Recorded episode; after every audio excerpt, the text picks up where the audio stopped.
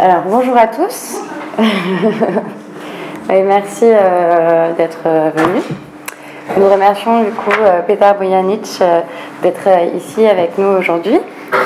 Donc, Petar Bojanic, vous êtes professeur de philosophie et directeur du Centre d'éthique, de droit et de philosophie appliquée de l'Europe du Sud-Est, directeur de l'Institut de philosophie et de théorie sociale de Belgrade et directeur du Centre d'études avancées de l'Europe du Sud-Est à l'Université de Rijeka.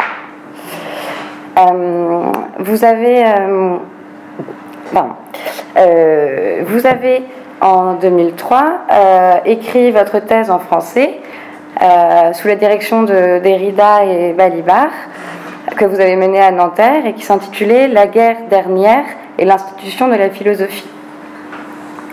C'est- Ce travail d'ailleurs avec Derrida vous a amené à présenter des séminaires à l'EHESS autour de sa pensée. Vous avez enseigné à Cornell University aux États-Unis, à Aberdeen en Angleterre, à Essen en Allemagne et à l'Université de Bologne en Italie. Du coup, ça vous a permis de, publier euh, des ouvrages en serbe comme euh, La frontière et le savoir et le sacrifice en 2009, La politique du secret en 2007 et L'homéopathie, Aurore auto, autoxicus cus, de la violence et de l'hypochondrie en 2009.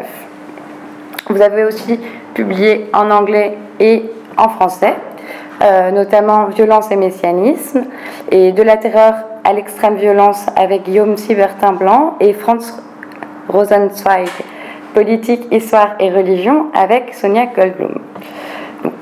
Vous avez du coup écrit en français euh, et euh, beaucoup de vos livres ont été traduits en anglais, italien, en allemand. Vous vous intéressez euh, à la philosophie politique, à la philosophie du droit et à la phé- phénoménologie, et surtout au thème de la guerre, de la violence et du langage. Aujourd'hui, vous venez participer donc à ce séminaire en posant la question de la compassion comme élément constitutif du groupe.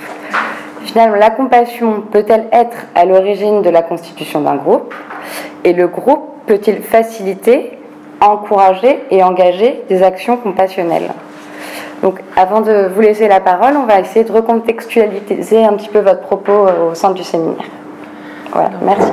On se pose cette question euh, de savoir euh, si la groupe peut être fondée sur euh, autrement, donc sur la compassion, parce que jusqu'à maintenant, on a vu au sein de notre séminaire euh, des invités présenter les explications euh, d'une formation du groupe qui est souvent, si c'est pas toujours, contre l'autre, ou euh, fondée, hum, inspirée par la haine, par la violence, que la plupart des groupes que nous connaissons permettent une identité clos ou permettent une formation qui est toujours contre une autre groupe. Et aujourd'hui, on essaie de se demander si la compassion peut faciliter des groupes qui n'auront pas pour euh, but ou pour euh, nécessité d'être fo- fondés contre l'autre, mais précisément dans une réponse que nous interprétons euh, dans notre séminaire comme la réponse la plus importante, comme une réponse à la vulnérabilité.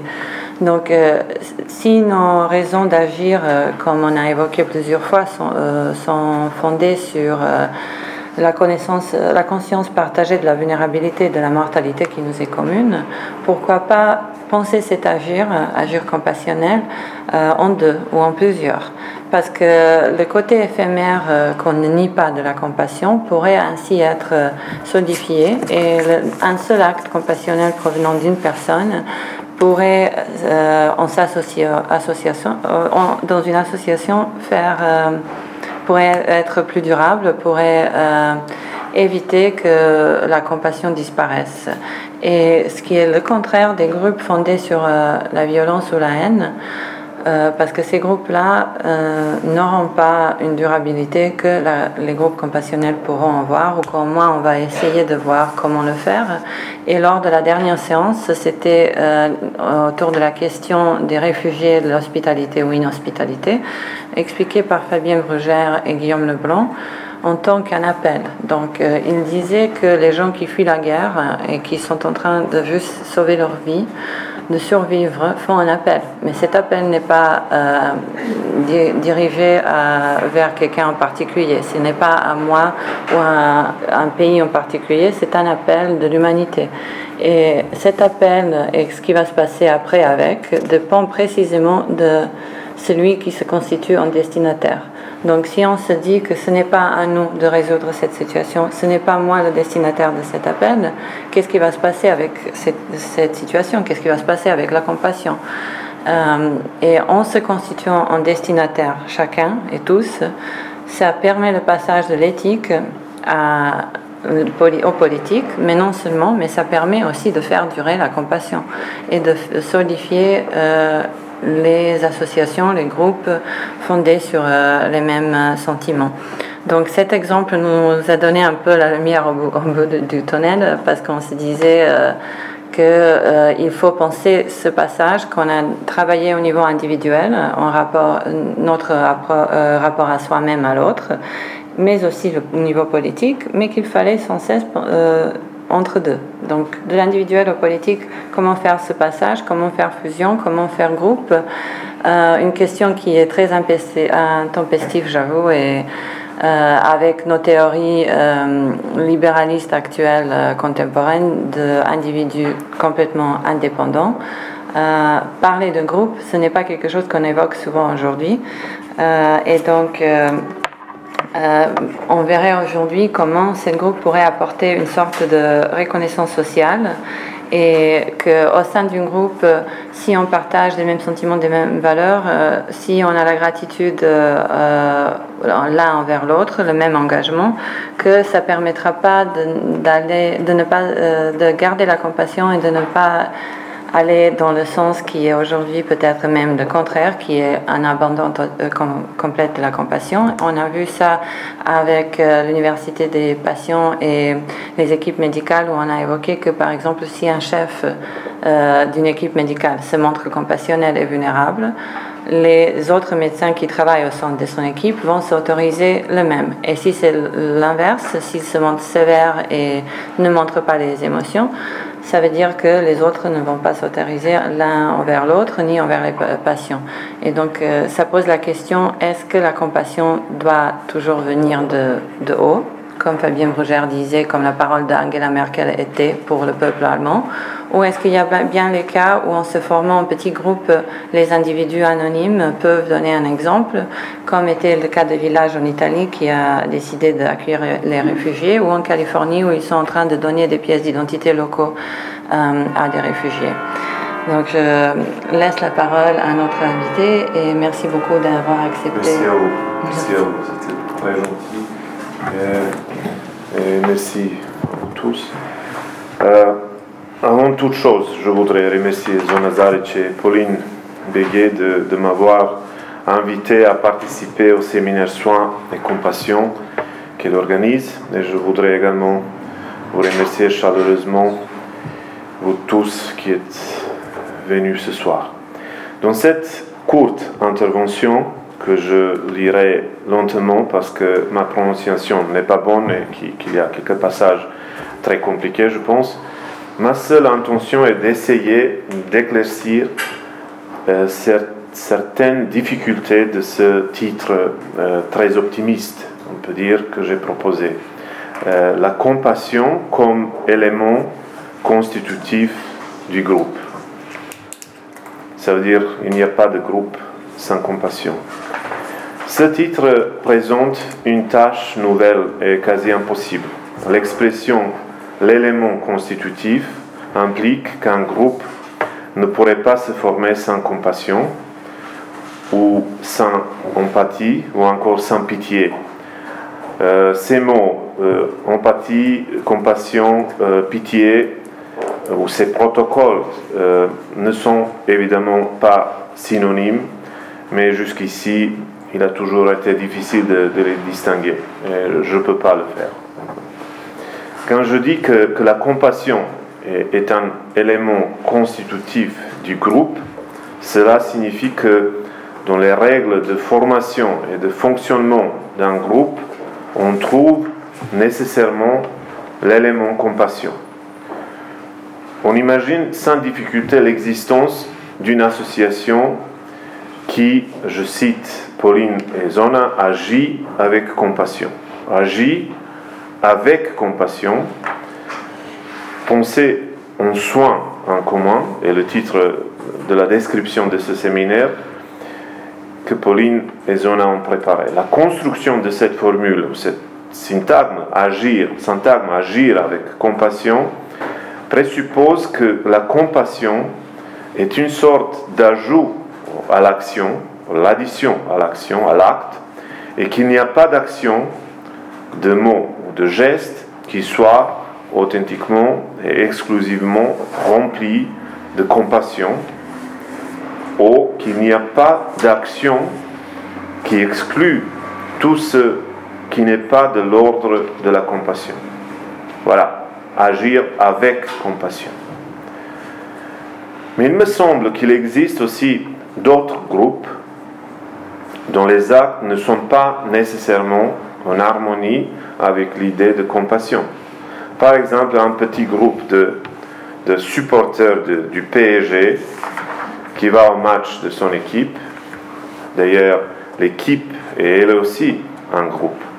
Néanmoins, si peu de temps auparavant, les membres de ce groupe sont allés à l'hôpital rendre visite à deux de leurs membres qui se sont fait tabasser par un groupe de supporters de l'OM, et si certains d'entre eux ont même réuni de l'argent pour aider leur famille, dans l'hypothèse où l'aide que ces familles reçoivent des institutions sociales ne leur suffisant pas pour vivre, est-ce qu'on peut parler de l'action d'un groupe ou bien seulement de l'action de certains membres de ce groupe? La possibilité paradoxale qu'un groupe puisse se former précisément en même temps qu'il détruit un autre groupe on sait que l'intention et les actes génocidaires s'expliquent souvent aussi ainsi. Ça veut dire nous sommes groupe, mais en même temps, nous, nous, quand nous détruisons euh, l'autre groupe, nous, nous, nous, se, euh, nous, se, nous se implique qu'il puisse y avoir un groupe qui agit avec compassion uniquement envers les membres de son propre groupe. Mais en même temps, si un groupe ou, une partie du groupe a la capacité d'agir avec compassion, comme ce groupe de, de supporters de PSG, ça veut dire agir avec compassion envers ses propres membres, alors est-ce qu'il n'y a pas, est-ce qu'il n'y a pas une capacité égale à agir avec compassion envers un étranger ou envers un groupe étrangers, par exemple envers un grand groupe de réfugiés? Est-ce que cette capacité euh, d'un groupe, ce potentiel euh, d'actes bons que possède le groupe comme tel, n'est pas une raison suffisante pour que nous imaginons, qu'il puisse agir de la même manière vers l'extérieur. Vers l'extérieur. Ça veut dire, euh, le, groupe toujours implique euh, extérieur, intérieur, intérieur entre ses membres et l'extérieur euh, contre autre groupe, contre, contre autre. Mais c'est le destin de, mots, ou, si vous voulez, de, de protocole, de, de, la compassion. La compassion ou l'empathie sont des actes, on peut dire comme ça, sont des actes secondaires. Euh, j'hésite en même temps à les appeler des émotions, mais j'hésite aussi à les appeler des actes. En, certains endroits de, en allemand, Einfühlung, Edith Stein euh, les nomme comme actes. Euh, elle euh, constitue une sorte, euh, les actes de, compassion constituent une sorte de réponse à l'action ou à la manifestation de quelqu'un d'autre. Par exemple, vous avez une, très belle phrase, un syntagme de Nathalie Despraz, qui, qui elle a traduit Husserl les, les, les, textes sur l'intersubjectivité.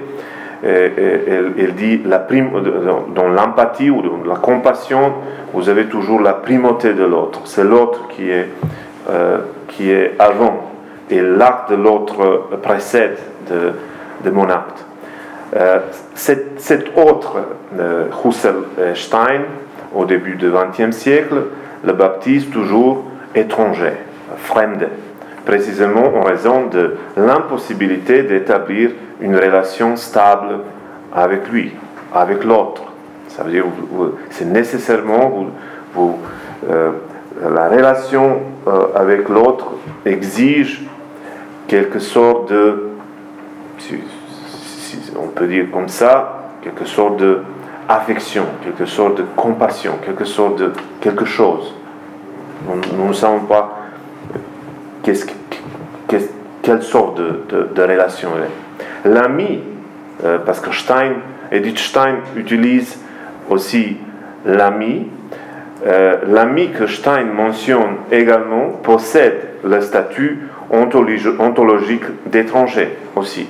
C'est-à-dire, au, deuxième euh, paragraphe de la première partie de, sa, de, son livre Le problème d'empathie, qui est traduit en français 2012, euh, euh, Stein écrit, je cite Edith Stein, un ami vient vers moi et me raconte qu'il a perdu son frère et j'aperçois, et j'aperçois sa douleur, seinen Schmerz, j'aperçois sa douleur. Et elle, se demande quelle sorte, quelle sorte d'apercevoir est cela?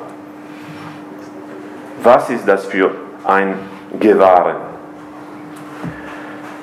Euh, pour que la, compassion soit effectivement un élément constitutif du, groupe, il serait nécessaire à, par exemple, je, je comptais quelques, solutions.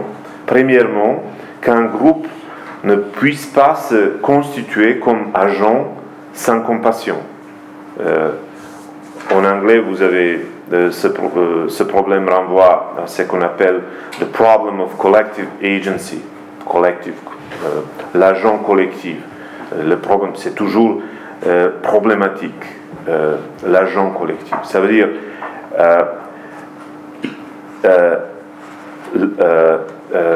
constitution d'un agent de groupe, agent collectif sans compassion est impossible. Deuxièmement, que le groupe ait l'obligation d'agir avec compassion.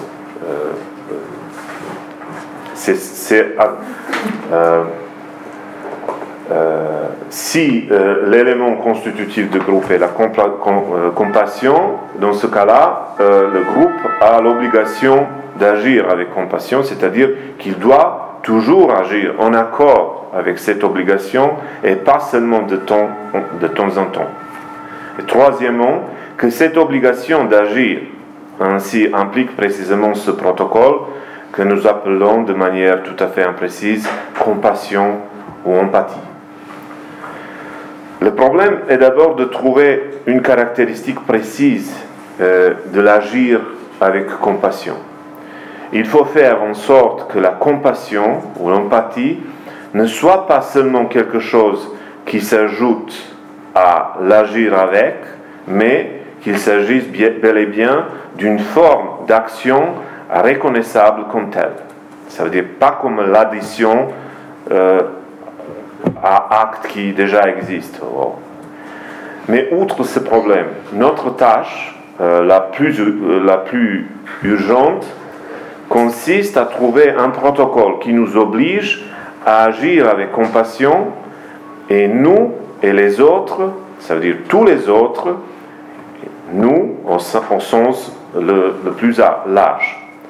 Mon hypothèse est que nous sommes toujours individuellement obligés d'agir avec compassion, mais que la force d'obligation implique que nos actions forment une nouvelle entité ou une group agency, l'agent de groupe qui agit avec compassion.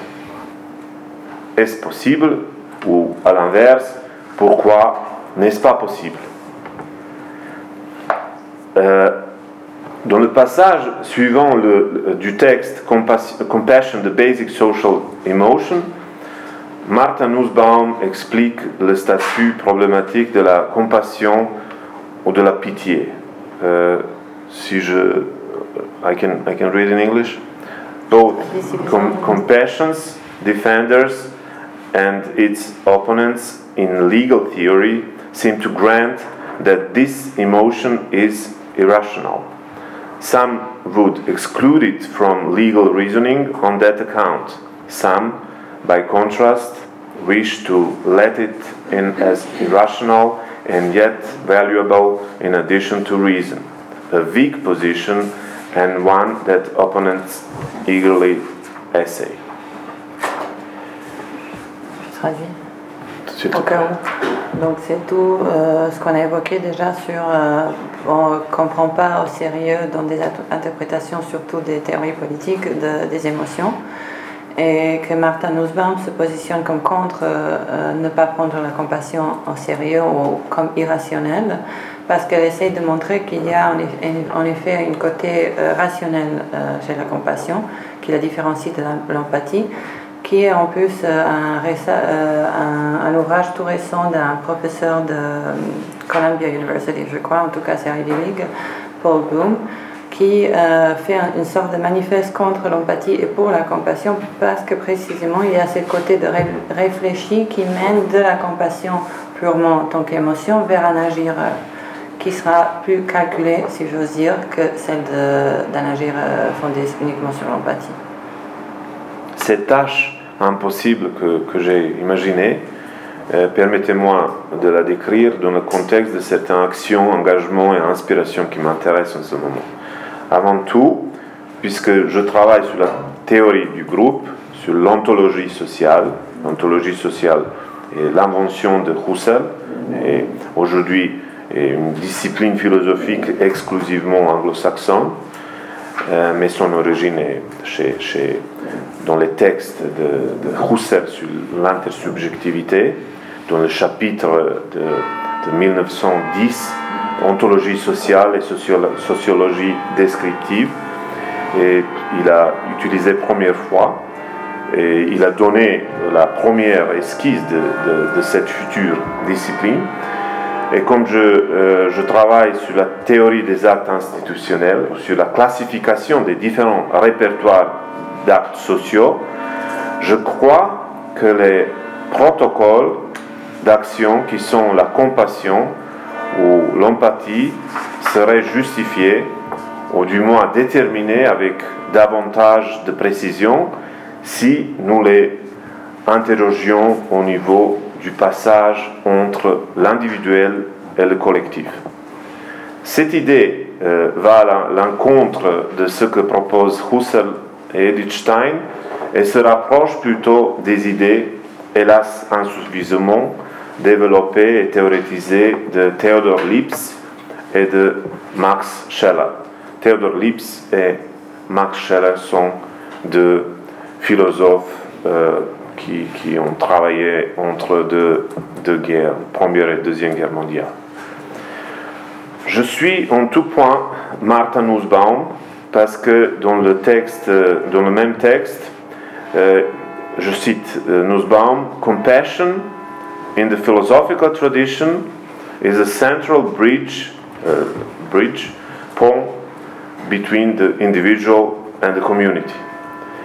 Euh, je crois que cette dimension sociale ou institutionnelle de la compassion ou de l'empathie devrait remplir la dimension politique ou solidaire ou cosmopolitique ou médical que développe euh, Zona Zaric et Pauline Beguet. Euh, dans le chapitre, ok, on, va, arrêter avec Nussbaum. Le projet de Husserl euh, sur l'empathie qu'il esquisse dans ses écrits sur l'intersubjectivité de même que le projet d'Edith Stein sur l'empathie, sa thèse euh, sur le problème de Einfühlung a été soutenue en, euh, en 1916, repose sur la critique. Et c'est ça, je voudrais faire une petite conversion, repose sur la critique de ce, nouveau protocole que Lips puis Scheller nomme Einsfühlung avec un S. Ça veut dire qu'il y a une un, petite différence entre, entre Einfühlung et Einsfühlung. Dans la première partie du livre Le problème de l'empathie, euh, il y a un chapitre E, euh, Einfühlung und Einsfühlung. Stein rejette sans justification, et moi je voudrais, on peut dire, défendre cette idée euh, contre Stein, rejette sans justification l'idée de Lips et la possibilité de construire un nous et un nouveau sujet de degré supérieur. C'est la, citation. Un nouveau sujet de degré supérieur. Euh, je, cite, je cite pourquoi je, cite Edith Stein de, son euh, mémoire euh, Vie d'une famille juive, traduit au CERF 2008, page 351. voilà, je cite Stein. Pendant son cours magistral sur nature et esprit, Husserl avait dit qu'un monde extérieur objectif ne pouvait être appréhendé que l'intersubjectivement, c'est-à-dire par une pluralité d'individus connaissants, communiquant les uns avec les autres, c'est-à-dire par une pluralité d'individus connaissants, communiquant les uns avec les autres. Une expérience des autres individus était donc préalablement récuse. Husserl appelait cette expérience Einfühlung en lien avec les travaux de Theodor Lips, mais il n'explicitait pas en quoi elle consistait. C'était donc une lacune à combler.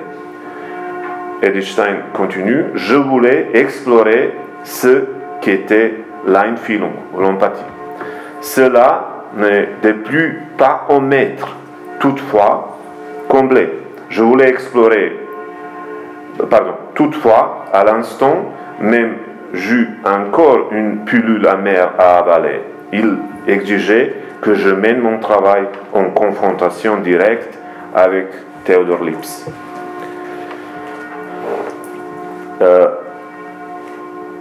Einfühlung, à savoir la possibilité que, nous euh, co-ressentions quelque chose, c'est ça Einsfühlung, co-ressentions quelque chose, que nous ressentions quelque chose avec les autres et en même temps En allemand mit, mitfühlen, mitfühlende Akt ou acte des mitfühlens, mitfühls, mitgefühls. En anglais, mitfühlen a été traduit par fellow feeling, fellow feeling. Cette possibilité de sentir que nous ne faisons qu'un conduit à ce que le je et le tu fassent, on acte ensemble.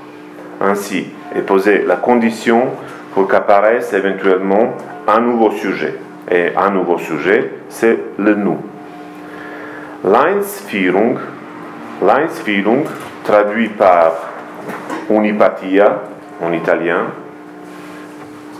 et par feeling of oneness, feeling of oneness en anglais, constitue pour Lips l'empathie véritable, réalisée et réussie.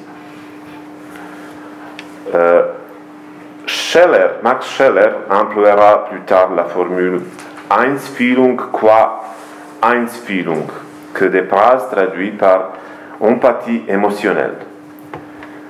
Euh, dans, son livre qui est traduit en français, dans son livre de, livre de Max Scheller de 1923, Scheller considère que c'est dans le cas de la guerre, par exemple, que se réalise cette Einsgefühl aussi. En revanche, en revanche, Edith Stein, qui suit en cela son maître Husserl, renonce à la possibilité de passer de la constitution psychophysique de l'individu individu à une unité supérieure, c'est-à-dire à la constitution d'un, je cite, d'un nouveau sujet de degré supérieur. Toutefois, en 1910, dans des manuscrits qui ont été publiés que bien plus tard, Husserl décrit en ces termes ce moment d'incertitude et de passage de individuel, si vous voulez, individuel au collectif, de passage d'un sujet individuel à un nouveau sujet de degré supérieur. Je cite Husserl en traduction de Nathalie Depraz. Or, il faut aussi considérer la, la chose suivante. Un mariage, une amitié, ce sont des unités collectives. Collective Einheiten. Unités collectives qui naissent, de relations psychiques de cette sorte entre plusieurs personnes et les lient entre elles à un niveau, à un niveau supérieur. Et les lient entre elles à un niveau supérieur. Nous avons là les personnes qui sont liées les unes aux autres.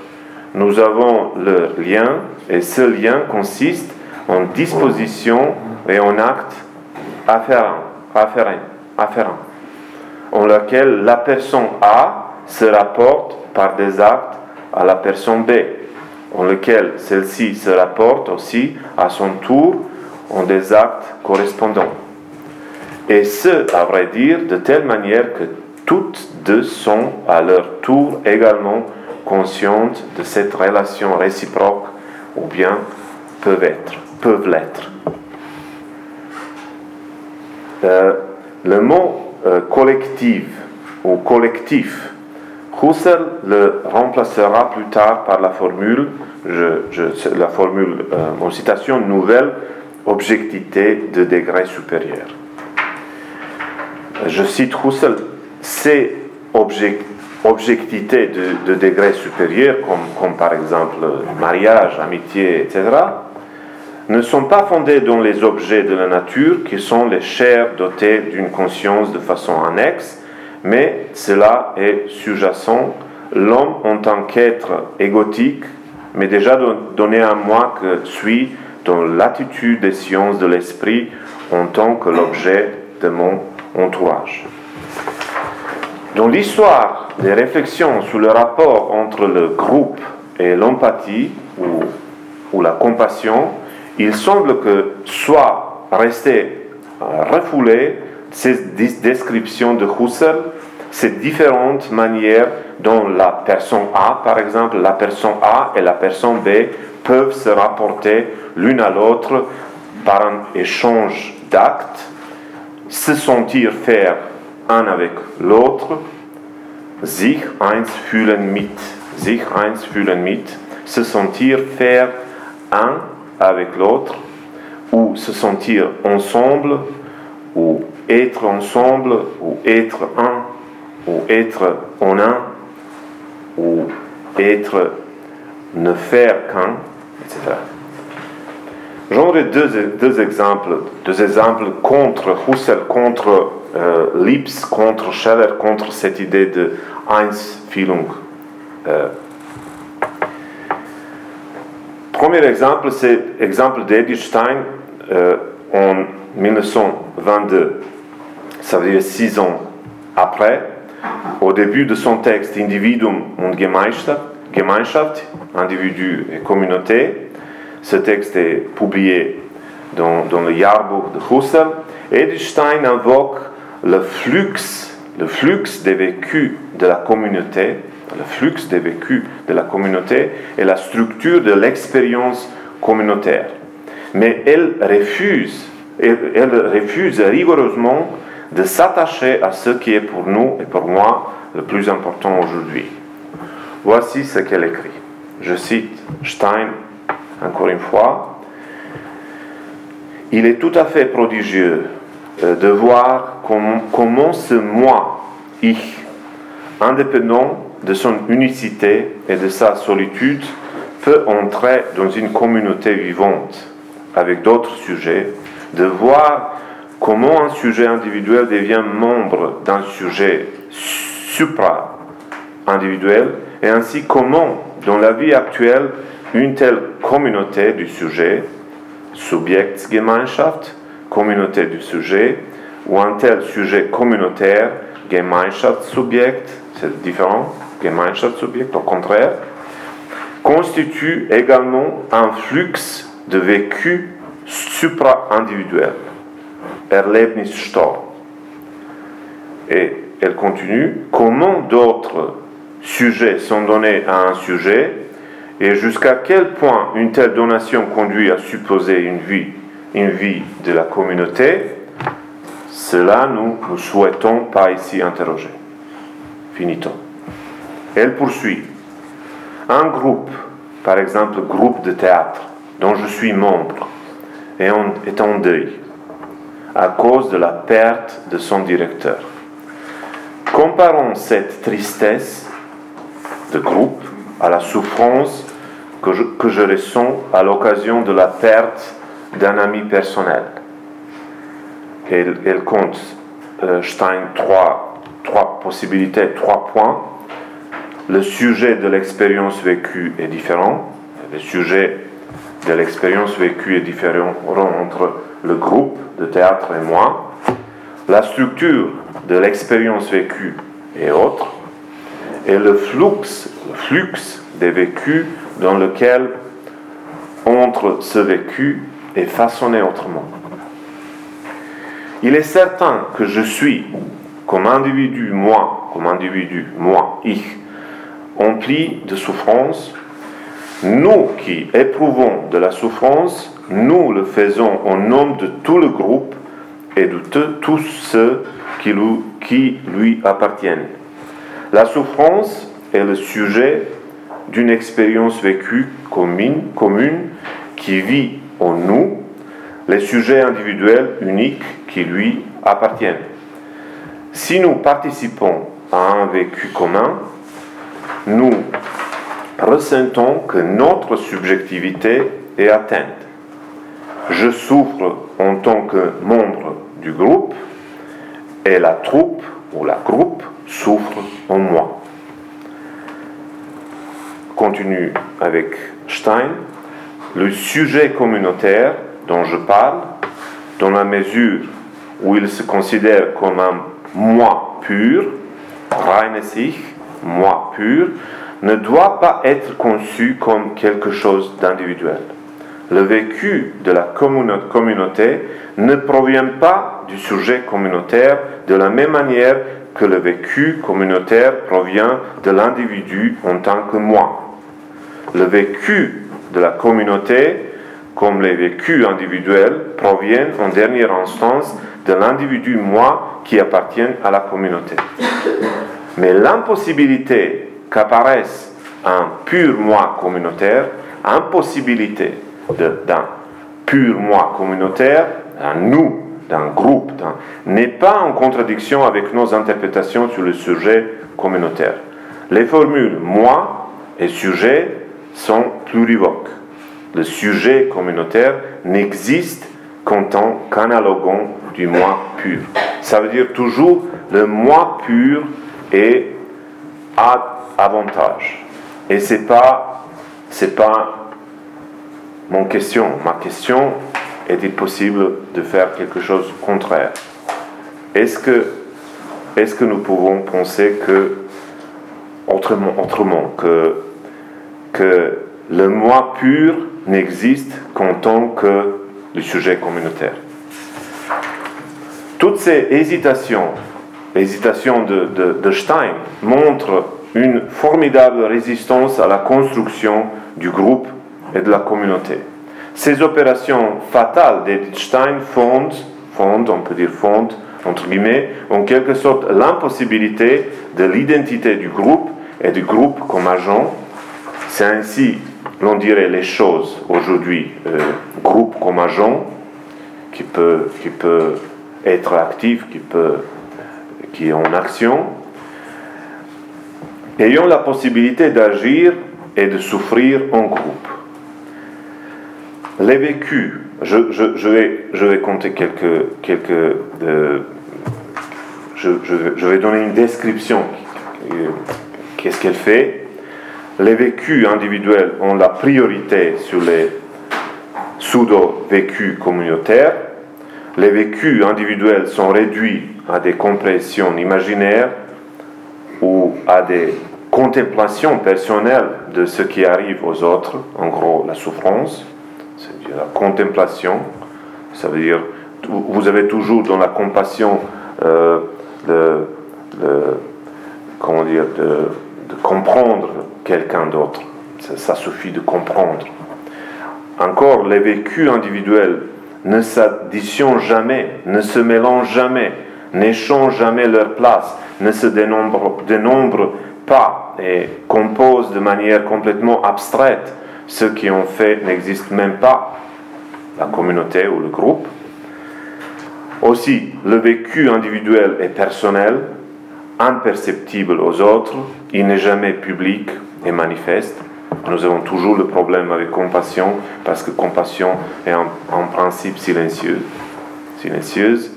La rencontre avec les autres, l'affectivité, la sympathie n'a pas son expression ou sa manifestation propre et appartient donc à ce qu'on appelle les actes sociaux négatifs les actes sociaux négatifs, par exemple les actes sociaux, euh, les actes négatifs, et par exemple euh, quand je tolère quelqu'un, c'est c'est pas l'action. Quand je attends le bus, c'est pas l'action.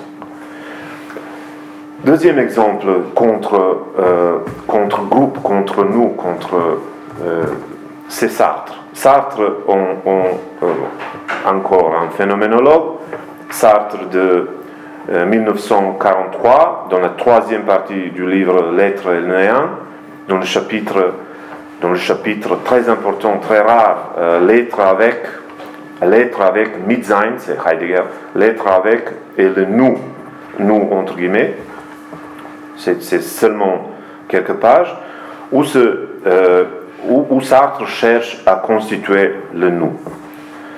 Euh, la grammaire française autorise euh, de manière tout à fait originale et simple à inventer des formes nominales telles que le, nous objet, nous objet et le nous sujet.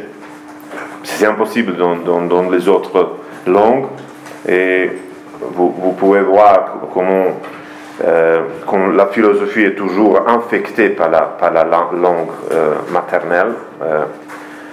Euh, Sartre explique de, manière très convaincante la distinction entre d'un côté le nous sujet, lorsque par exemple nous faisons quelque chose ensemble, par exemple lorsque nous regardons les autres, nous regardons les autres, et d'un autre côté le nous objet, lorsque ce sont les autres qui nous regardent et qui nous objectivent qui, et qui nous objective. C'est impossible de dire en anglais comme ça. Euh, ça veut dire toujours, en anglais c'est us, non nous. En français c'est deux fois nous. Nous et nous. En, anglais c'est we et us. Euh, je cite Sartre. Le philosophe qui veut étudier le nous doit prendre ses précautions à savoir de quoi il parle. Il n'y a pas seulement en effet un nous sujet la grammaire, la grammaire, c'est pas la grammaire, c'est la grammaire française. La grammaire nous apprend qu'il y a aussi un nous complément, c'est-à-dire un nous objet. Le nous de nous les regardons ne saurait être sur le même plan ontologique que le nous de, je cite, il nous regarde. Dans la phrase il me regarde, je veux indiquer que je m'en prouve comme objet pour autrui, comme moi aliéné, comme transcendance transcendée. Si la phrase il nous regarde doit indiquer une expérience réelle, il faut que dans cette expérience, je, prouve que je suis engagé avec d'autres dans une communauté de transcendance transcendée de moi aliéné. Dans ce chapitre, voici l'exemple qui donne Sartre pour garantir l'existence d'un groupe ou d'une intentionnalité collective. Euh, intention collective, collective intentionality, euh, on peut dire que c'est le principal fondateur d'un groupe. Euh, je cite Sartre, je suis à la terrasse d'un café. J'observe les autres consommateurs et je me sais observer. J'observe les autres, je me sais observer. Nous demeurons ici dans le cas le plus banal du conflit avec autrui. Ça veut dire l'être objet de l'autre pour moi, mon être objet pour l'autre. Et voilà l'événement. Mais voici que, tout à coup, un incident quelconque des rues vient à se produire. Une collision légère, par exemple, entre un triporteur et un taxi. Aussitôt, dans l'instant même où je deviens spectateur de l'incident, je m'éprouve non-thétiquement comme engagé dans un nous. Les rivalités, les légers conflits antérieurs, deux fois légers, les légers conflits antérieurs ont disparu et les consciences qui fournissent la matière de nous sont précisément celles de tous les consommateurs. Nous regardons l'élément, l'événement, pardon, nous regardons l'événement, ça veut dire une collision légère, légèrement, encore, nous regardons l'événement, nous prenons parti. Le nous est éprouvé par une conscience particulière. Il n'est pas nécessaire que tous les consommateurs de la terrasse soient conscients d'être nous pour que je m'éprouve comme étant engagé dans un nous avec eux. Voilà. Dans ce théâtre, le plus grand erreur se situe dans la conclusion de Sartre. Pour qu'un groupe puisse être compact et précisément constitué, il n'est pas suffisant qu'une seule personne, n'importe qui, par exemple Sartre, soit consciente d'être une partie du groupe et de lui appartenir. Pour qu'un groupe soit un groupe, il est nécessaire d'introduire la conscience collective de tous ceux qui lui appartiennent et la sollicitude et l'intentionnalité collective de tous, pris individuellement et simultanément, condition nécessaire qui n'est malheureusement pas remplie dans cet exemple de Sartre. Pourquoi? Pourquoi? Le groupe s'est défait au moment où il s'est constitué, pour la simple et bonne raison que Sartre ne mentionne aucun engagement véritable pour la résolution du problème qu'a causé l'incident, ni aucune aide éventuelle aux blessés. La manière dont Sartre minimise l'importance de l'incident qui est arrivé, il parle d'une collision légère, rend de facto impossible la constitution d'un groupe à travers la mobilisation collective de tous ceux qui auraient l'obligation de porter secours aux blessés.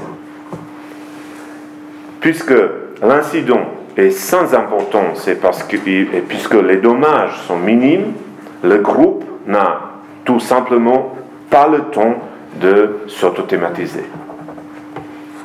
Imaginons maintenant au contraire que l'incident survenu dans la rue soit grave, que les dommages soient sévères mais que pour autant la constitution d'un groupe uni, composé des passants et des consommateurs capables d'agir avec compassion, ne se fasse pas urgemment, et ce mot est très important, urgemment.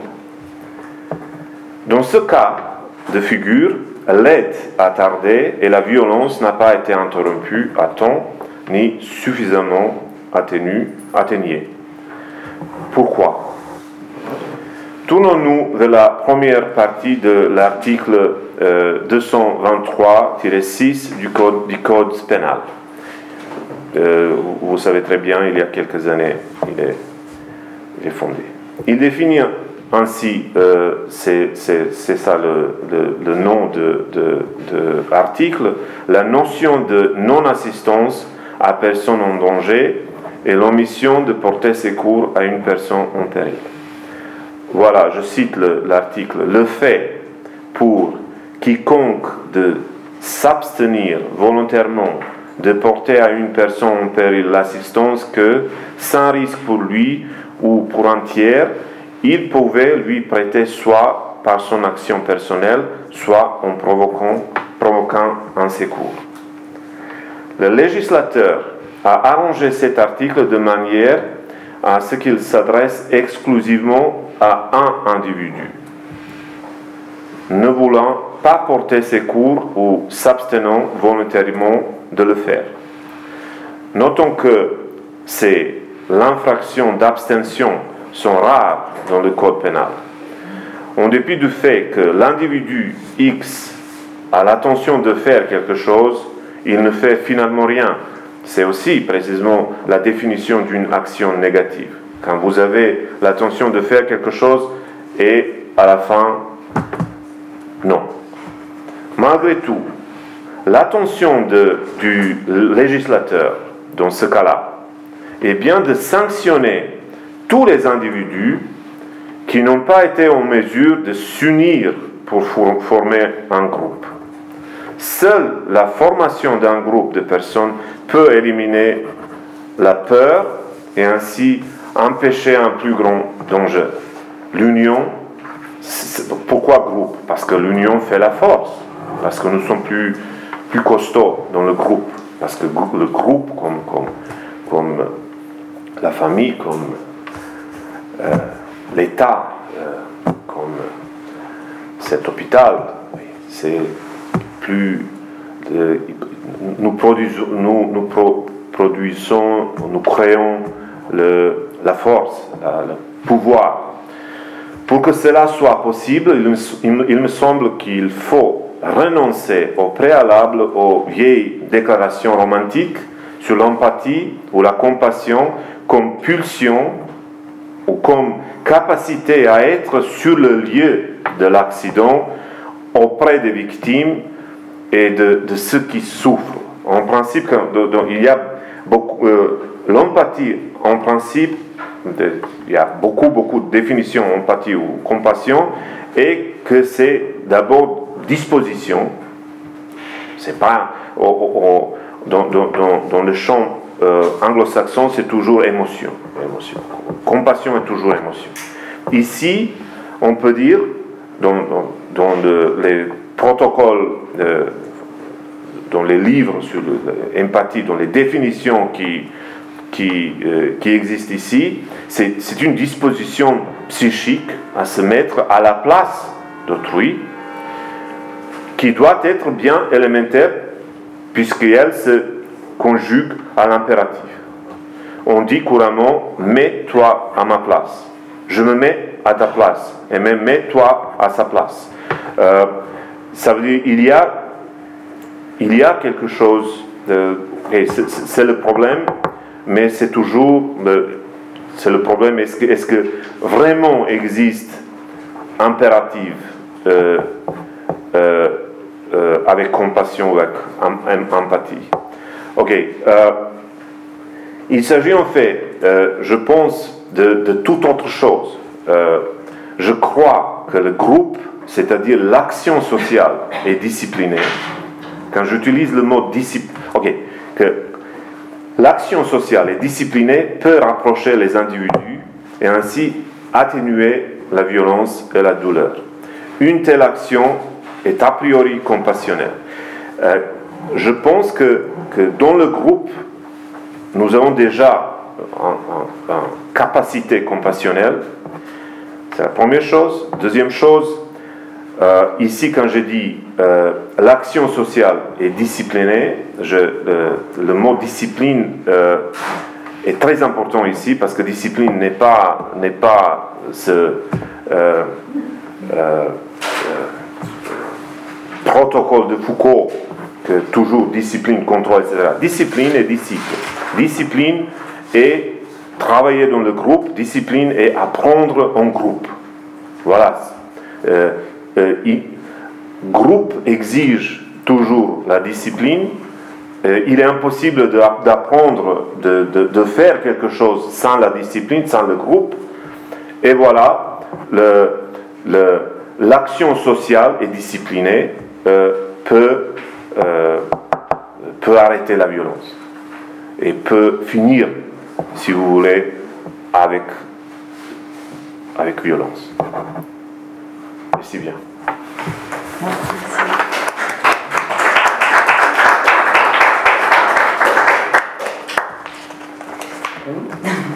Merci beaucoup. Euh, juste au début, pour, euh, pour clarifier un petit peu, euh, je vais juste vous demander ça revient sur euh, le départ, en fait, qui est juste quand on dit, euh, quand vous dites un groupe ne peut, ne peut se former sans compassion, ou euh, quand vous parlez de pour qu'un groupe soit un groupe, je me demandais finalement de quel groupe on parlait, parce que je, parlais à la fois de la famille, de l'État, des associations, et est-ce que finalement ce, ce, dont vous voulez parler, c'est du groupe qui apparaît au moment où il agit enfin, Est-ce qu'on parle que du groupe au moment où il y a action collective Ok, j'ai pensé à ça ce, matin. Euh, par exemple, quand tu as quelqu'un qui, qui, a besoin de l'aide et euh, tu peux lui donner quelque chose, par exemple, un métro, voilà. mais de, de lui aider euh, fondamentalement, j'ai besoin quelque chose, j'ai besoin de groupe, j'ai besoin d'institutions, j'ai besoin de, de, de, faire, d'être part de quelque chose de plus organisé. Voilà, c'est ça, je pense. Ça veut dire, dans, dans l'idée d'aider, tu as tout de suite euh, euh, quelque, euh, hein? ouais, quelque chose qui est euh, que, que, tu, tu parles. C'est pas suffisant. Oui, non. Mais donc, du coup, on parle, quand on parle de groupe, on parle vraiment du groupe qui va agir pour faire quelque chose. On parle, parce que dans la famille, si on parle du, groupe comme famille, euh, alors il peut y avoir, non d'ailleurs, de la compassion entre les membres du groupe, mais, mais, mais ce groupe-là ne va pas forcément être agissant envers euh, une chose extérieure. Il va euh, forcément euh, venir en aide à quelque chose d'extérieur. J'ai vu, j'ai vu à Turin ou à Torino, il y a un mois, deux ou trois familles qui sont ensemble, c'était à 7 heures, euh, sur le trottoir, avec de, de, comment s'appelle ça, stick de... Ils sont ensemble peut-être une heure, deux heures, et ils, ils marchent ensemble je sais que ce sont deux, trois familles avec les enfants et ils essayons de. de, euh, de, de, voilà, voilà, oui, je ne sais pas comment ça s'appelle. Voilà, c'est une action, action de groupe. Oui, c'est ça. Donc on parle du groupe en action. Oui, euh, je sais que c'est. Euh, ok, dans ce groupe-là, tu as bien sûr, quelque sorte de compassion entre eux. Mm. Et ça peut, dans ce cas-là, nous pouvons toujours dire que c'est la compassion fonctionne comme un élément constitutif de, ce groupe. Il y a collective, il y a l'intentionnalité collective parce que ils ont, ils ont le, le but de, de collecter tous les euh, c'est pour ça que du coup, vous dites euh, qu'on peut parler de groupe. On ne peut pas parler vraiment de groupe PSG alors. Enfin, groupe supporter du PSG, on peut en parler jusqu'au juste moment où ils vont avoir, je ne sais pas d'ailleurs. Euh, à quel moment vous pouvez parler de groupe PSG euh, du PSG Imaginons que, que ok, nous sommes là et c'est l'institution. Quand nous avons les supporters de, de PSG, OM, sont groupes. Euh, en principe, ils sont fermés, mais ils ont besoin de, de, de les nouveaux membres. Mm. Ce sont les générations de, de supporters, etc. etc. Mais euh, euh, quand, en principe, comme ils sont dans la compétition, ils ne sont pas l'institution, comme l'hôpital, comme la poste. L'institution est quelque chose de différent. L'institution est euh, euh, euh, deuxième niveau de, groupe. Elle est ouverte, toujours, ouverte aussi sans délai en temps. ça veut dire l'hôpital, quand elle est enregistrée dans le registre de, l'État, il n'y a pas la date qui est de date euh, jusqu'à quand doit exister. Euh, et aussi, il y a quelque sorte de, de, travail organisé. Hmm? Non, non, sauf pour l'hôtel Dieu peut-être, mais c'était... le travail organisé, coopératif, parce que... Hum, voilà, il y a un Euh, je, sais que cet expériment, c'est très compliqué euh, parce qu'en principe, d'avoir le, groupe comme le sujet est toujours... Euh, Donc le groupe fait groupe au moment où il agit. On peut dire, oui, parce que le groupe est toujours en, action, sinon c'est pas groupe. Groupe euh, doit euh, manifester sa, présence euh, publiquement. dans les, les groupes qui, qui sont non transparents, par exemple Mafia, par exemple les supporters de PSG, parce que derrière, nous ne savons pas qu'est-ce qu'il y a. Voilà. Merci. Je t'en prie. Il y a quelques questions, remarques On laisse la parole. Moi, si je puis me permettre, euh, je, me suis. Euh, merci beaucoup pour cette présentation. Je me suis demandé pourquoi vous terminez la présentation par la définition euh, de l'empathie, alors que vous auriez pu commencer par ça, si je puis dire, puisque vous avez commencé par dire que c'était difficile de distinguer empathie, compassion, pitié, puis il y a d'autres mots approchants d'ailleurs, mais qui ont tous un sens différent. Et euh, c'est vrai que mhm. les définitions de l'empathie, notamment, euh, dépendent beaucoup de, de, celui qui est en train de le définir, mais il y a un sens étymologique euh, auquel on peut toujours se, se rapporter si on si on veut définir. Je me suis posé la question pourquoi vous avez fini par le définir au lieu de commencer par le définir. Euh, parce que je suis déridien, parce que je dois, je dois toujours euh, commencer avec les négations et négation est le moteur de tout. Euh, ok, je ne peux pas différencier très facilement tous ces registres. Je ne sais pas qui a fait ça, je pense personne. Euh, nous, avons les, problèmes avec les langues différentes. Le, mot, euh, en principe, euh, quand nous imaginons une philosophie européenne, quand chaque langue, si vous avez par exemple le même mot, institution, qui, est, qui fonctionne dans tous les pays pratiquement, avec les racines latines,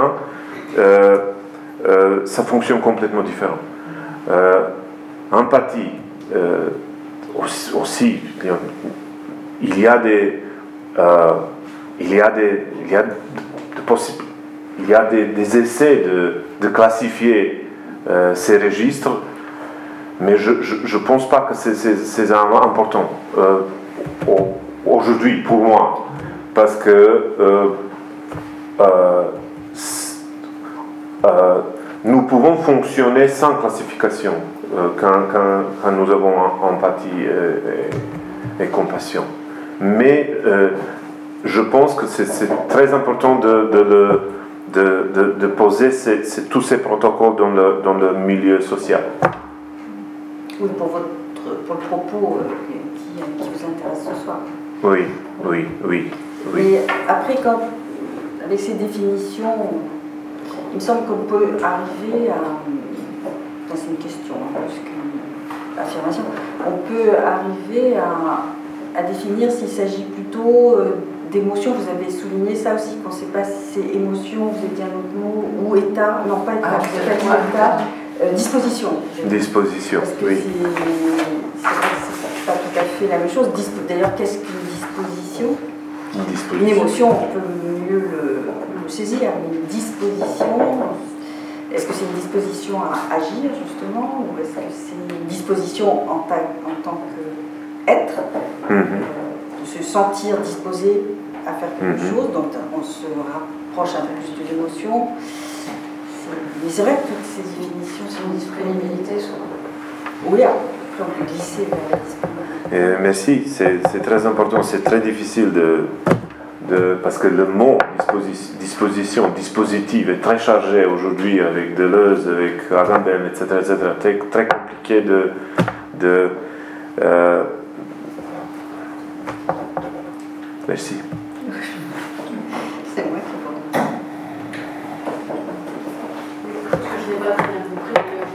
peut-être quelqu'un, et si j'ai bien compris, vous disiez euh, la compassion est quelque chose de plus calculé, que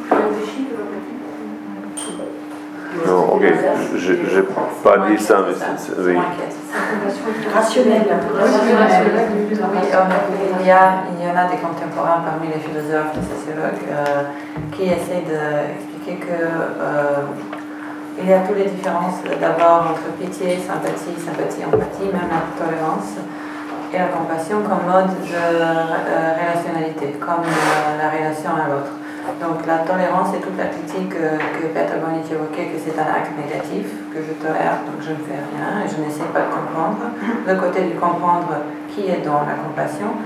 Et il y a des explications de différence entre empathie et compassion qui veulent montrer que empathie, c'est moi, je je ressens quelque chose chez toi, j'essaie de comprendre si c'est la tristesse, la douleur, et ça se finit là. Et que dans la compassion, ça c'est Martha Nussbaum, ça c'est Paul Bloom, il y a l'agir. Il y a, euh, parce que j'éprouve euh, ta, ta, douleur, ta, ta, souffrance, je vais agir, je vais essayer de comprendre, je vais essayer de dire quelque chose, je vais essayer de changer cet état. Il y a bien sûr des critiques qui disent que bah c'est l'empathie qui est ça. Ou par exemple chez Rousseau, ce qui est intéressant peut-être pour toutes ces différences dans l'éducation d'Émile, il explique qu'avant le contrat social, dans un état imaginaire de la nature, il y avait une euh, empathie qui était différente de celle qu'on connaît aujourd'hui, d'une empathie euh, qui doit être adaptée à la société. Donc, parce que nous avons appris qu'une certaine mesure de montrer l'empathie envers l'autre est acceptable et qu'une autre n'est pas, que peut-être ce n'est pas le bon moment, qu'on est d'une manière euh, normalisée dans le sens du Foucault dans euh, ses rapports à l'autre et qu'avant peut-être ce n'était pas le cas parce que comme on le sait très bien, pour le Rousseau, l'homme est naturellement bon et que peut-être euh, la mesure dont il exprimerait l'empathie avant le contrat social serait infinie. Du coup, est-ce que, est que, ça veut dire que euh, si je ne vais pas voir ma grand-mère à l'hôpital, je n'ai pas de compassion pour elle parce que je n'agis pas? Ou alors euh, qu'il y a cette possibilité d'action qui est comprise dans la compassion, mais qu'il faut activer et que le groupe pourrait permettre d'activer Et donc, du coup, c'est très proche de la notion d'empathie si on imagine que dans les deux cas, ça a activé. Oui, si on pense juste euh, l'action, c'est pour ça que j'ai beaucoup aimé la la fin de votre intervention, si c'est une action sociale et disciplinée, peu importe le nom qu'on lui donne. Euh, et c'est un peu aussi ce qu'on a réussi à faire ici avec, euh, et grâce à vous tous, avec notre petit séminaire, euh, de partager cette pensée qui est la nôtre, comment faire valoir le soin et la compassion plus que certaines valeurs d'indépendance dans la société, comment faire vivre en groupe et en action collective ces notions au sein de la cité? D'ailleurs, euh, si je ne me trompe pas, toi, ton travail de thèse, c'est la signification politique de la compassion. Et tu n'aurais pas pu, ça te, semblait de faire plus sens de parler de la signification politique de la compassion que de, que de l'empathie Oui. Après quelques travaux de recherche pendant mon master, euh, oui, mais j'ai hésité. J'ai fait un travail d'abord sur les différences d'empathie, sympathie, pitié, tolérance pour arriver à la compassion aujourd'hui. Et c'est surtout grâce à Nussbaum. Est-ce qu'on parle de l'empathie plus à un niveau euh, individuel euh? Ou dans le contexte de la psychologie. Et dans un agir, par exemple, on a aujourd'hui un abus du mot compassion. on a des hommes politiques qui se présentent dans une scène d'accident à Lyon et disent je compatis. Mais rien n'est moins sûr qu'un homme qui dit je compatis, compatis vraiment. Et qu'est-ce que ça produit un tel abus, de cette loi Et comment on pourrait le, faire sortir de tout cela et vraiment l'expliquer dans le contexte socialement utile? Est-ce que le mot empathie existe chez Rousseau Oui. Il existe? Oui. Dans, le, dans les livres? Oui, dans les Pitié et empathie. Pitié et empathie.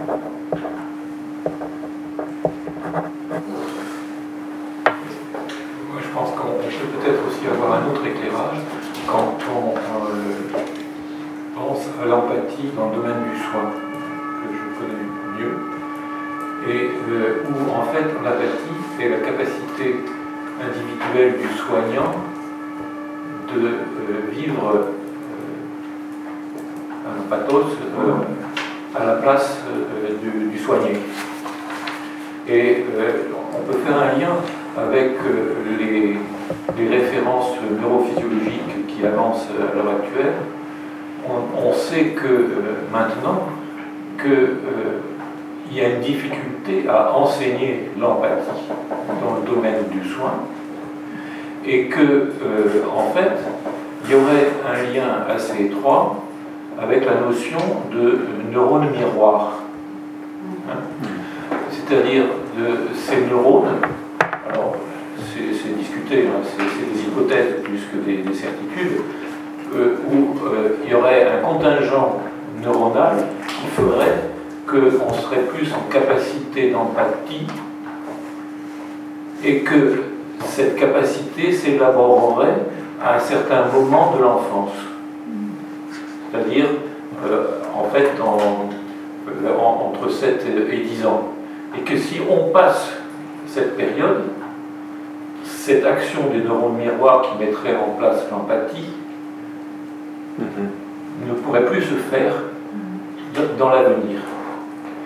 Et je pense que l'empathie, en fait, euh, est une notion beaucoup plus euh, individuelle qui, quand elle est actée et montrée, incarnée en exemple au groupe, à ce moment-là, peut entraîner une attitude, que je dirais plus sympathique et compassionnelle hein, que, que. Parce que l'empathie, euh, elle est, euh, disons, spécifique à l'individu, et que l'empathie de l'un ne sera pas l'empathie de l'autre. Et elle se mettra en acte différemment. Et que euh, ça permettra de rentrer dans la sphère privée de du soigné de façon différente. On rejoint un peu la phénoménologie. Mmh. Je trouve excellent cette remarque qui est très précieux pour moi et ma recherche. Merci beaucoup.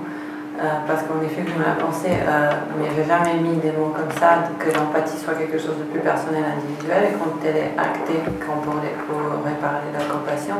Et effectivement, le travail sur les neurones miroirs, je ne sais pas si vous connaissez Frans de Waal, qui est un anthropologue des Pays-Bas, qui a travaillé euh, précisément sur cela, mais il a expliqué la période de plus importante de la naissance jusqu'à l'âge de deux ans chez l'être humain, pour la formation d'idées qu'entre entre la naissance et jusqu'à deux ans, il existe une empathie globale euh, où un enfant va pleurer quand il euh, entend quelqu'un d'autre pleurer, ou une détresse, une, une des cris, parce qu'il se pense en danger. Il n'est pas capable de se savoir euh, comme différent, de se éprouver comme différent, comme une, une entité différente de l'autre, et qu'à l'âge de deux ans, ce passage se fait, notamment souvent expliqué par la première fois quand l'enfant va se voir dans le miroir, par exemple la compréhension de soi comme autre.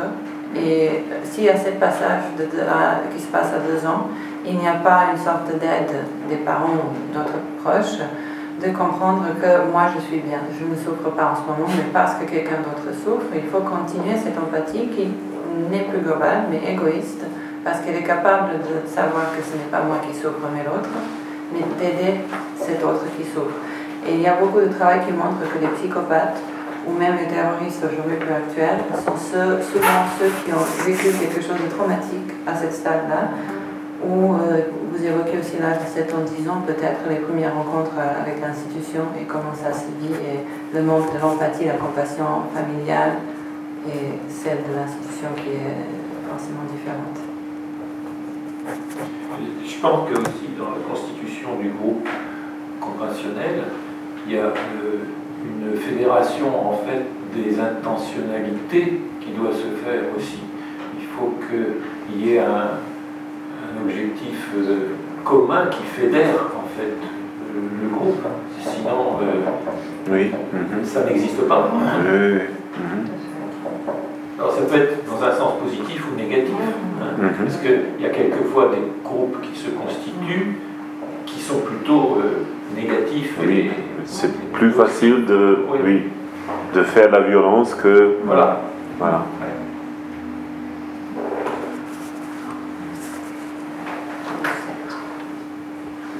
La reconnaissance dans le miroir, c'est à six mois. À six mois, merci. De l'enfant. Là. Alors chez les animaux, euh, je... Oui, il va parler du stade du miroir. Oui, oui, c'est deux choses différentes. mais je, dis, euh, j'ai fait une faute, j'ai dit deux ans, mais en fait. Euh, enfin, la reconnaissance dans le miroir, parce que vous en avez tiré comme conclusion. Peut-être qu'il y a deux ans. Oui, oui. Et le stade de développement de l'empathie globale a eu deux ans. Non, mais la capacité à se reconnaître dans un miroir, chez l'enfant, c'est assez Oui,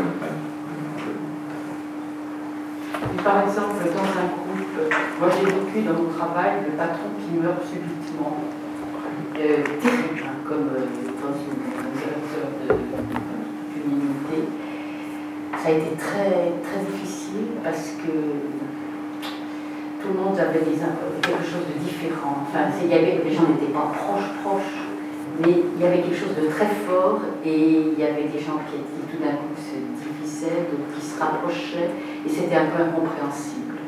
Et quelqu'un avait dit, et c'était la personne la plus basse hiérarchiquement, une personne de, personnel d'exécution la plus basse, qui un jour s'est levé à une réunion, a dit Mais vous ne vous rendez pas compte à quel point on souffre parce qu'on aimait cette personne, elle nous rassemblait, et maintenant on est tous très très malheureux, et elle s'est mise à pleurer parce qu'il y avait quelqu'un de nouveau qui arrivait, qui disait bah, maintenant je prends la suite. Elle dit mais non, moi attendez, on n'est pas encore bien. Et ça avait été. Alors justement, qu'est-ce que c'est comme ce qu'on ressent dans ça? Est-ce que c'est de. Comment dire Qu'est-ce que c'est comme phénomène? Je ne peux pas répondre. Non, non, je veux. Alors, mais je pense que c'est une, souffrance. C'est le groupe, ça. C'est une souffrance, oui, parce qu'il y a un groupe euh, qui se constitue et qui se fédère euh, à travers un leader qui en fait incarne une volonté commune euh, où chacun se retrouve fait qu'il y a une unité. Hein, moi qui, qui, travaillais beaucoup à l'hôpital, euh, il y a des services euh, où, qui marchent remarquablement bien parce que tout le monde est derrière un, chef de service qui a une capacité empathique et compassionnelle vis-à-vis de, de, ses, soignants. Et là, et là puisqu'on est quand même euh, à la chaire de, philosophie, ça fait référence tout à fait au, bouquin, au livre de, Cynthia Fleury, Les Irremplaçables, hein, où elle dit bien euh, que, en fait, euh, les fonctions ne sont pas remplies de la même manière selon les personnes. Il y a des personnes là parce que c'était un irremplaçable. Et on peut mettre un autre chef de service qui aura la même fonction, ça sera complètement différent parce que ça sera la même personne et, qui n'entraînera pas tout le groupe. Hein. Dans, son bouquin, Cynthia Fleury dit il faut qu'il y ait quelqu'un qui commence. Hein. Et c'est une subjectivation qui n'est pas seulement euh, individuelle, mais il y a un effet d'entraînement. Alors, bon, ça peut aller dans un sens ou dans l'autre, hein, parce que, bon, il y a eu des entraînements, des fois, qui ont, été un, petit peu totalitaires, hein, hein, bien sûr. Mais c'est très, très difficile. Moi, moi, dans le soin, je sais que je suis, je suis un référent éthique dans, dans, des établissements, et euh, euh, on est confronté en permanence à cette euh, difficulté de comment enseigner l'empathie. On, va expliquer comment, mais on a l'impression qu'on ne peut pas l'expliquer. Mm. Et la seule façon, c'est d'incarner soi-même une façon de faire d'une mise en acte, hein, hein, pour, simplifier, qui est, qui est celle qu'on aimerait qu'on fasse pour soi ou pour ses très proches. Hein. Ça, en fait, euh, qui, qui, est le meilleur, euh, le meilleur euh, indice pour essayer de mesurer, en fait, ce que l'on apporte sur le plan éthique.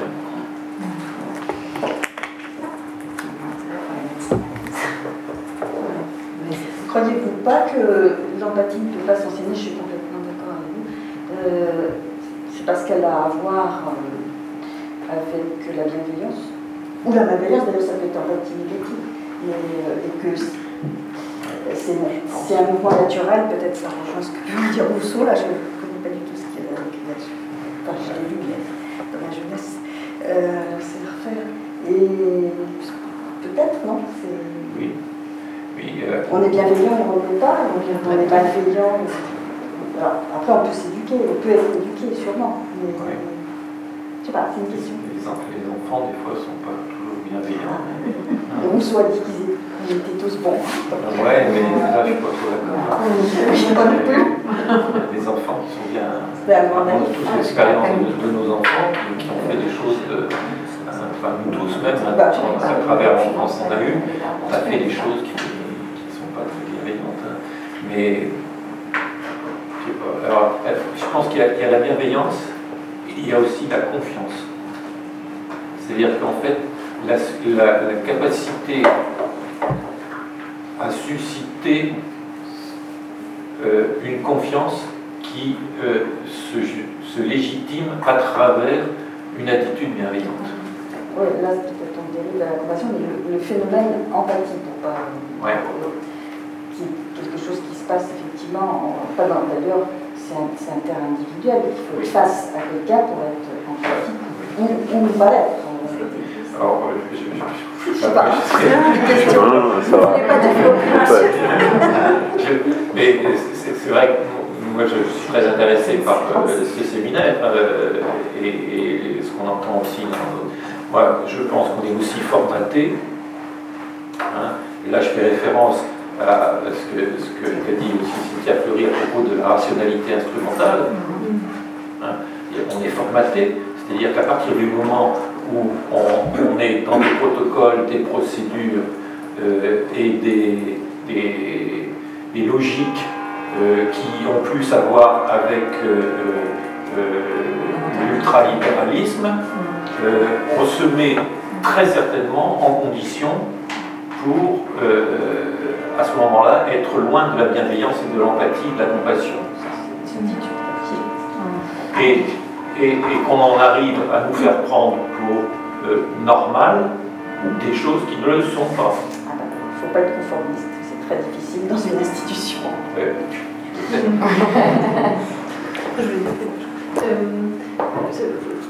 je trouve qu'on on, entend beaucoup dans le discours euh, euh, ou dans, les médias euh, actuellement, euh, cette injonction de, bienveillance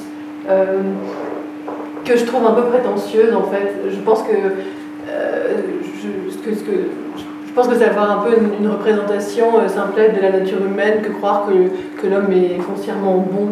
Je pense que, d'ailleurs, il y, a un article très intéressant à ce sujet de, de Boris Cyrulnik et de Todorov qui est décédé récemment, je ne sais plus dans quel journal, mais c'était euh, la tentation du mal, euh, la tentation du bien est plus dangereuse que celle du mal.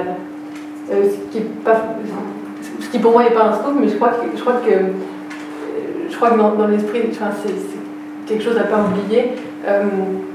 et je, voulais juste évoquer une notion qui me paraît très intéressante qui a été forgée par par Jean Houry, qui est le, le, créateur de la clinique de, la Borde, qui, était un, grand psychiatre qui a vraiment. Il est décédé il n'y a pas longtemps. Comment Il est décédé il n'y a pas longtemps. Oui, il y a deux ans. Institution thérapeutique. Comment Il a beaucoup parlé d'institution thérapeutique. Euh, il y a trop autre. Oui, mais c'était l'antipsychiatrie. C'était, oui, oui, oui. Euh, et j'ai vu, j'ai vu récemment un très beau film sur, euh, sur son travail, sur la clinique de la Borde. Et le film commençait comme ça. euh, il disait il faut de la veillance. Pas de la, pas de la malveillance ou de la veillance. Il faut de la veillance. Et je crois qu'aujourd'hui, on est arrivé à un point où, avant de veiller au bien, je crois qu'il faut apprendre à veiller, apprendre à être attentif. Attentif envers soi, envers, ce qui se passe autour de nous, avant de se dire, euh, avant de se prendre pour des, ayatollahs de, la bienveillance. Alors que et cet homme, cet homme, je pense qu'il était profondément bienveillant. Euh, et, pourtant, et pourtant, et pourtant, ce qu'il montre dans tout son travail, c'est c'est- des tas de petits, petits détails qui, font que, euh, que, que- bon, avec des, surtout des schizophrènes, euh, que euh, c'était important euh, de qu'ils aient des conditions de vie décentes, qu'ils aient une bonne nourriture, qu'ils puissent avoir des petites activités à leur mesure. Et ça, c'est, je pense que donc, enfin, je, je- dis ça parce que je, je trouve que c'est un modèle de société aussi, fait, la, la veillance. Et, et c'est peut-être à la mesure de notre humanité. Ce que je trouve intéressant, euh, Fabienne Brugère, quand elle, elle disait que quand elle parlait de bienveillance, elle parlait de veiller au bien en fait. Oui, voilà, faut pas l'oublier, Il a- il y a c'est ça. Veiller à, déjà, Ouais. veiller. Ouais, mais- Être en veille face à l'autre. Oui, Et c'est ce que Peter Boyle utilise dans son livre homéopathique, qui est malheureusement pas traduit en français. Euh, explique pour être ici présent à gauche. Ah, je connais pas. Pour, euh, pour être bon philosophe et même aussi médecin, il faut savoir veiller sur euh, Oui. les autres et sur soi-même aussi. Donc pour euh, rejoindre la Oui. notion que tu viens d'évoquer. Le meilleur, le meilleur soin, c'est la maman qui veille sur son enfant. C'est la maman. Qui veille sur son enfant. On va être obligé de clore euh, cette séance. Euh, la semaine prochaine, on recevra Christophe Niatlensky qui viendra nous parler de euh, clinique narrative euh, à partir de patients en écologie.